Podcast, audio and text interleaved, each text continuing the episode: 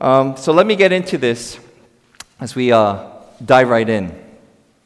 John chapter 3 is a text that we all are familiar with. It, that verse that you see in plastered in NFL games and NBA is John 3:16.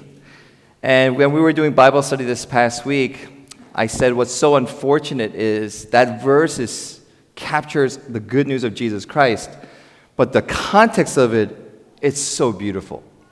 That the context of it makes John 3:16 even more beautiful. That it's not just one verse, but if you could look at the whole chapter 3, it really engages us. So, I want to st- make frame today's message with these three questions that John 3 answers. The first question is, why can't religion save people from eternal death? John 3 answers that. Why do many people miss out on God's salvation? So, if God is giving us salvation, why do people miss out? And lastly, how is Jesus Christ the only Savior, the only way to God? John 3 answers all these things, and I'm, i want to share that today. So, first question why can't religion save people from eternal death? We've heard this as maybe framed this way What's the difference between Christianity and religion? Isn't Christianity one of many religions? And I would say, absolutely not, as one who's seen and studied all the world religions. And all looking at every religion, there is a unique difference that only Christianity has, and it's the basis of salvation. It's the basis of what redemption looks like. So, religion's the basis of it is if I do this and if I try harder to do this, then God will love me. Christianity is the only religion that says, there is nothing I can do. I am hopeless. I am in doom. But God. That's Christianity. There's no other religion that shows God is the one that did the work for us. 99.9% of every religion is you must do the work. So look at today's text. On this night, John chapter 3, verse 1 through 4, now there was a man of the Pharisees named Nicodemus. Now, Pharisees were the high council, religious authorities. They're not just the pastors, they're like the Pope, the cardinals of their day for the Jews. A ruler of the Jews, on the highest council, by the way. This man came to Jesus by night and said to him, Rabbi, we know that you are a teacher uh, that comes from God, for no one can do these signs that you do unless God is with him. A religious leader comes to Jesus, and that's likened to, um, like, I don't know, Bill Gates going up to me and saying, Jason, can you teach me how to program computers? I, I, seen, I seen you play Atari 2600 in 1980, and I realized you're a genius. It's that ridiculous for a, for a guy like Nicodemus to come to a homeless, traveling man, teacher, street preacher, and saying, You are from God. There's something about you. He's a religious leader, he's well educated, and he's also humble. Because for him to come to ask somebody like this, you can't not think of yourself higher than others. So Jesus' conversation with Nicodemus is just turning Nicodemus' world upside down. The title of the sermon is The Gospel That Dismantles Religion. And Jesus is about to just rock Nicodemus' world. Jesus is about to tear, tear down Nicodemus' framework of religiosity. That's the good news for some of us. You know why? We've been burned by religion, haven't we? Uh, we've seen religion for all kinds, of extremists, even church going people. Hey, I've been part of that cog. We've stumbled members, members have stumbled people. And it's good news that the Jesus Christ gospel dismantles the religious framework. So Nicodemus is truly humble because he never re- gets defensive, he never argues, he never rebuts. Verse 3 and 4, 5, it's up here.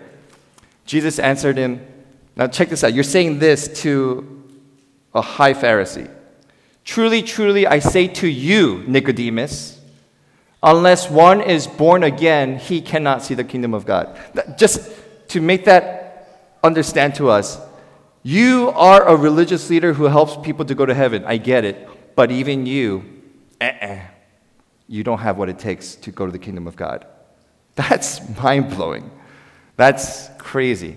Verse 5 As if it wasn't enough, Jesus answered him, Truly, truly, I say to you, unless one is born again, he cannot see the kingdom of God. Two times. You think Jesus is trying to say something here? He's basically saying religion will never get you into heaven, period with all your title, with all your knowledge, with all your rituals, with all your worship, with all your robes, with all that you, your resume says Jason Coe, Princeton Seminary, Jason Coe ordained, uh, converted, blah, blah, blah, spoke at evangelism. God says, that's great. That's not a basis of you entering the kingdom of heaven. Whew. Nicodemus is absolutely stunned. And in, uh, in this room, we should be absolutely stunned that this doesn't give us a basis of becoming right with God. And that's actually good news. So, the truth, before I, it, I feel like I'm talking to just a religious people, but in this room, if some of us are skeptical of religious and we're like, see, I knew it. These critics, you know, these critics who say, like, these churchgoers, they're a bunch of self righteous Pharisees and that's why I don't go to church. Time out! Jesus is actually addressing you as well. How so? Well, I'm not religious. Why, are you, why would Jesus be addressing me? What's the basis of your principle? My righteousness, by my morality and my opinion and my lifestyle, is superior to this religious kooks. What is Jesus dismantling? There is nothing you can do, right or wrong, with the world, in the church, outside the church, that will get you into the kingdom of heaven. No one can be entering the kingdom of heaven unless they are born again. So I love what Jesus does here. He doesn't just slam the church, he doesn't just slam the atheists. He says, here's a fact, folks, we're all in the same boat. So when you're pointing fingers at others, whether they're atheists or Christians, the three fingers pointing back to you says, That's you. And so we live in that world where a talk show host says, you know, Christianity is a mental disease. I mean, that controversy. And before we even laugh at her, we have to step back and say, man, we are all prone to self righteousness. And this is why religion doesn't get us there. Amen? I mean, come on, that's a, that's a big amen. Amen? amen? Oh, gosh, thank God. Because if I had a resume I had to keep, we're in trouble. So, so this is what Jesus says. Religion can't get you in there. You have to be born again. So, let me let me answer the second question here. So the second question is why do people miss out? I'm going to jump down to the end of this section and answer that. John 3, 19, 21, Jesus says, And this is a judgment. The light has come into the world. Jesus has come into the world, and people love the darkness rather than the light. Why? Why do people love darkness more than Jesus? Because their works were evil. You know, do you ever have, if you have children, you understand this, right? Like, they, when you go into a room and children are like, I'm fine, Dad, don't come in. They never are that polite. I need to go investigate. And then you're like into a world of chaos and like this twilight zone. Clean this up now. but people, we, we, Jesus has come. It's not that Jesus has been mean to us, but when Jesus comes, his light represents my darkness is being revealed because our works were evil. It's always like that with children again. Oh, dad, mom, enjoy your date. Come back later. We're doing fine. That could also mean that they're really polite or they got like 50 other kids playing Xbox and pizza all over. He goes on, for everyone who does wicked things hates the light and does not come to the light. Why? Lest his works should be exposed. Notice how on Facebook and Instagram, no one puts, Boy, today I lied to my boss. Boy, today I cut off someone and they almost crashed. No one ever puts that. No one ever puts, Boy, today I had an affair with my wife or my husband. Oops. We always put stuff like, oh, like I, you know, my, my kid got a base hit out of 100 bats. Struck out 99 times, but got one base hit.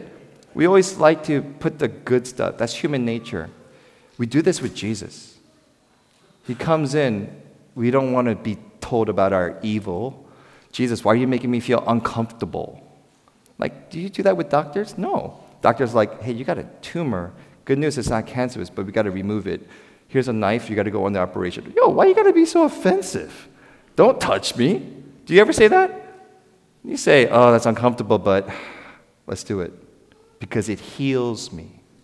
And Jesus has come to heal us, but we push him away. But whoever does what is true comes to the light so that it may be clearly seen that his works have been carried out in God.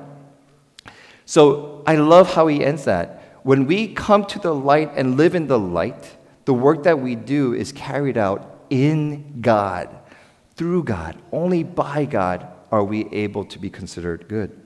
It's not religion, it's worse. It's something that Jesus is framing. So Tim Keller has this quote. I'm not sure if I put it up there. Is it up there? Um, let me see. So Tim Keller has this wonderful quote, and he says, Jesus didn't come. Um, Jesus' rebirth is not a call to more morality, meaning, hey, you guys are wicked people, start living good. No, Jesus is actually saying it's not a call to more morality, it's a challenge to it. Your standards of morality stink. And it's, this is why it stinks. It can't get you into the kingdom of heaven. You must be born again. So, people miss out not because God is pushing them away. We miss out because in human nature, ultimately, we choose us. And that sounds so beautiful in a romantic movie. Stephanie, I choose us. You know, it sounds like, oh, he's so cute. I choose me. Yes, believe in yourself. But when it comes to things of God, Jesus is asking here, you need to come into the light. You need to be born again. Now, here's what's brilliant about being born again. Just that's an evangelical term that we've already checked out, right? Those fundamentalist evangelicals, those finger pointing. Just let's get more basic. Born again. Can you raise your hand if any of you contributed to your own birth? You contributed to your own birth, like you birthed yourself. Got this, mom. I'm good. Don't need help. The point of birth is it must happen to you. It must, you must be delivered. You can't do it yourself. The brilliance of born again, just in a most human concept, and this may not be what Jesus said, but this is a brilliant side meaning. Birth is something that can only happen to you, done to you, and done for you. Salvation, the kingdom of God, Jesus is saying, is only something that can happen to you done to you and done in you. If you're a Christian, no one in here can say, I've earned this. I've accomplished this. There is absolute humility because by the grace of God, He has called me forgiven, son, and beloved. Wow. That's the good news of why religion doesn't work but the grace of the gospel of Jesus Christ does. So, last question why is Jesus the only way? I mean, couldn't we do this another way? Couldn't, we, couldn't God just step a finger? So, I love this. Going back to the middle, right before John 3.16, does anybody know what Jesus talks about? For God so loved the world that he gave the only Son, that whoever believes in him should not perish but have eternal life. We, we love it. We know it. We, your parents taught you it. What does 15 say? This is phenomenal. Um, no one has ascended into heaven except he who has descended from heaven, the Son of Man. Son of Man means Jesus' favorite term for himself, the Son of God. He is God. And who is the Messiah? That's a messianic term. Now listen to this. And as Moses lifted up the serpent in the wilderness, so must the Son of Man be lifted up. Okay. Numbers 21. Israelites were traveling and they were going around and they, they were trying to get to that door.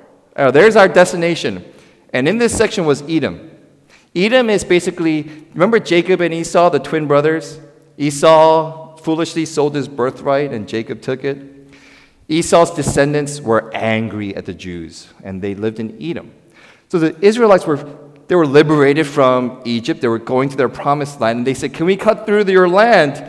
And Edomites said, "Heck no! You come here, we're going to kick your butt and kill you." So Israelites, after seeing God's miracles over and over again, grumbled against God. God fed them manna from heaven, water from a rock, parted the Red Sea, delivered 10 plagues, and now they're grumbling. So, God, don't you dare say God's mean. God sends venomous snakes, bites all the Israelites, and people started dying from getting bit by vipers. Basically, he was like, You know, you should have been dead if it wasn't for me, and I saved you, and you still don't believe in me. So the people said, Okay. Moses, can you please tell God to give us, heal us? We're sorry. And so Moses goes to God, and God says, Make a bronze snake and raise it up high. And when people look at it, they'll be healed. If you get bitten by a snake, how many of you think the first thing I should do is look, at a, look for a bronze snake? When you get bitten by a snake and your arm's getting paral- paralysis and you're pain, how many of you think, I need to look at something? That's the foolishness of it. It's this ridiculous idea, and Moses did. And guess what? The people followed. Where did the power of salvation and healing come from? From the bronze snake? One of our Bible study members, this is why I do Bible study on Wednesdays, man, it was this ridiculous obedience to God that they are responding in trust to whatever God says. And in that obedience and trust in God, that faith heals my venom. If God said, hop on your left leg 10 times, guess what I'm doing? I am hopping on my leg 10 times. Are we, are we talking church? This is good stuff? This is what God is saying. If He says, look at a bronze snake, guess what I'm doing? I'm looking at a bronze snake. If Jesus says, Look at the Son of God who died on the cross of Calvary and rose again as your only source of salvation, guess what I'm going to do? I'm looking to Jesus as my hope. Nothing I've accomplished. And what Jesus is doing is making a direct connection.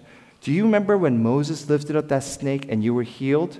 so too the Son of Man must be lifted up. Now, Nicodemus has no idea Jesus is talking about crucifixion. But we do, don't we? And so the hope for the world today is not more religion or more morality. It is repentance, humbling of ourselves, and recognizing God has given us the only way out, and his name is Jesus. John 3:16 therefore makes sense. Because God so loved sinners, wicked, self righteous, religious, atheists, all kinds of people like us, that He gave His only begotten Son, that whosoever believes in Him shall not perish, but have everlasting life. Hallelujah. How good is God? Religion is dismantled. Our righteous self-righteousness for all religious and atheists are dismantled, and Jesus Christ points to the answer that we've been looking for. The answer that you and I want is Am I loved and am I forgiven? And God is saying, Yes, it's all found in my Son, Jesus Christ. Look to Him. As opposed, don't look to a church, don't look to a pastor, go to a church. Go have a relationship with a pastor, but your Savior is Jesus Christ, the Son of Man who was lifted up. And in Him do I have a basis for my salvation. When I face God on that day, Jason, why should I let you to heaven? I'm going to say, You shouldn't, God. But by the grace of your Son, Jesus Christ, in whom I see, He is my basis. How do I know this? because he rose again on the third day. He's not a lunatic, he's not just a great teacher, he is the Son of Man, the Messiah, sent by you for my redemption. So, how do we respond? And I guess it's the final things I'll say. Just two, takes one minute. First, you don't run from shame. Some of you are loving your darkness. Jesus is here. It's easier to run than to face shame or guilt. In every regards of our life, it's always easier to run away. It's always easier to quit. It's always easier to just move. But wherever you go, there you are. And so, the first thing when we look at this gospel is we run into the shame as we surrender it into the light of Jesus Christ. Here it is, my junk and all. A.W. Tozer said this Jesus Christ knows the worst about you. Can you turn to the person next to you and go, uh oh? Just go, uh oh. Jesus Christ knows the worst about you. All right, you're enjoying that too much. Self righteous people. Nonetheless, He is the one who loves you most. Wow. Jesus Christ knows the worst about you. Nonetheless, He is the one who loves you the most. So run into it, run to his light, savor Christ. Don't hide in it, don't cover in it, surrender it. Two, if this is the gospel, what's the only true way for the church to respond? What are we doing? 99% of our energy just focusing on our community here. What are we doing? Seriously, what are we doing just preparing songs? This is great. This, we have to be a worshiping church. But when we go to heaven, there's one thing you cannot do it is help lost people know Jesus Christ and be saved. And 99% of the times that we argue and fight are over preferences that we enjoy in church rather than about how do we get out there to bring this gospel of Jesus Christ to a hopeless world. How do we respond as a church? We got to get going. And so, one of the practical ways we thought about this as staff is once a month, we're going to try to do a bring your friends. And we're not going to call it bring your friends because we don't want this to be a project. But once a month, we're going to share an evangelistic gospel message once a month so that you know this, we know this, your friends may not know this, so that if they ran from the gospel, ran from Jesus, ran from the church, maybe this is an opportunity for them to reconnect with the good news.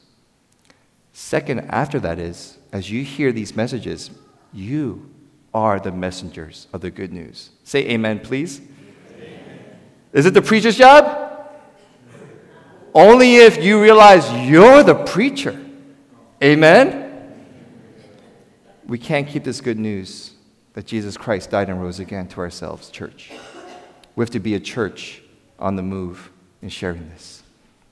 Let's bow our heads and pray together.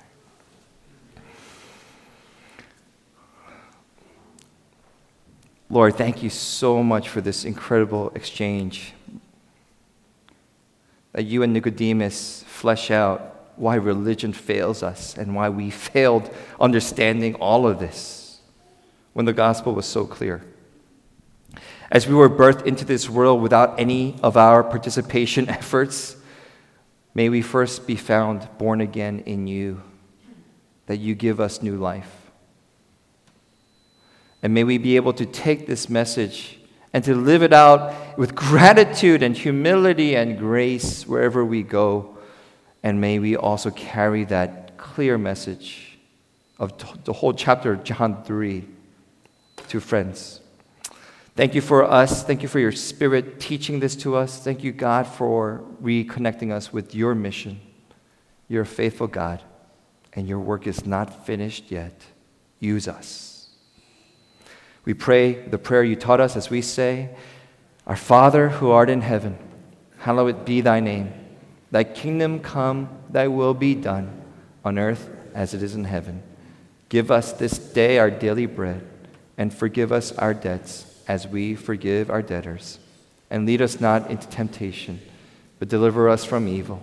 For thine is the kingdom, and the power, and the glory forever. Amen.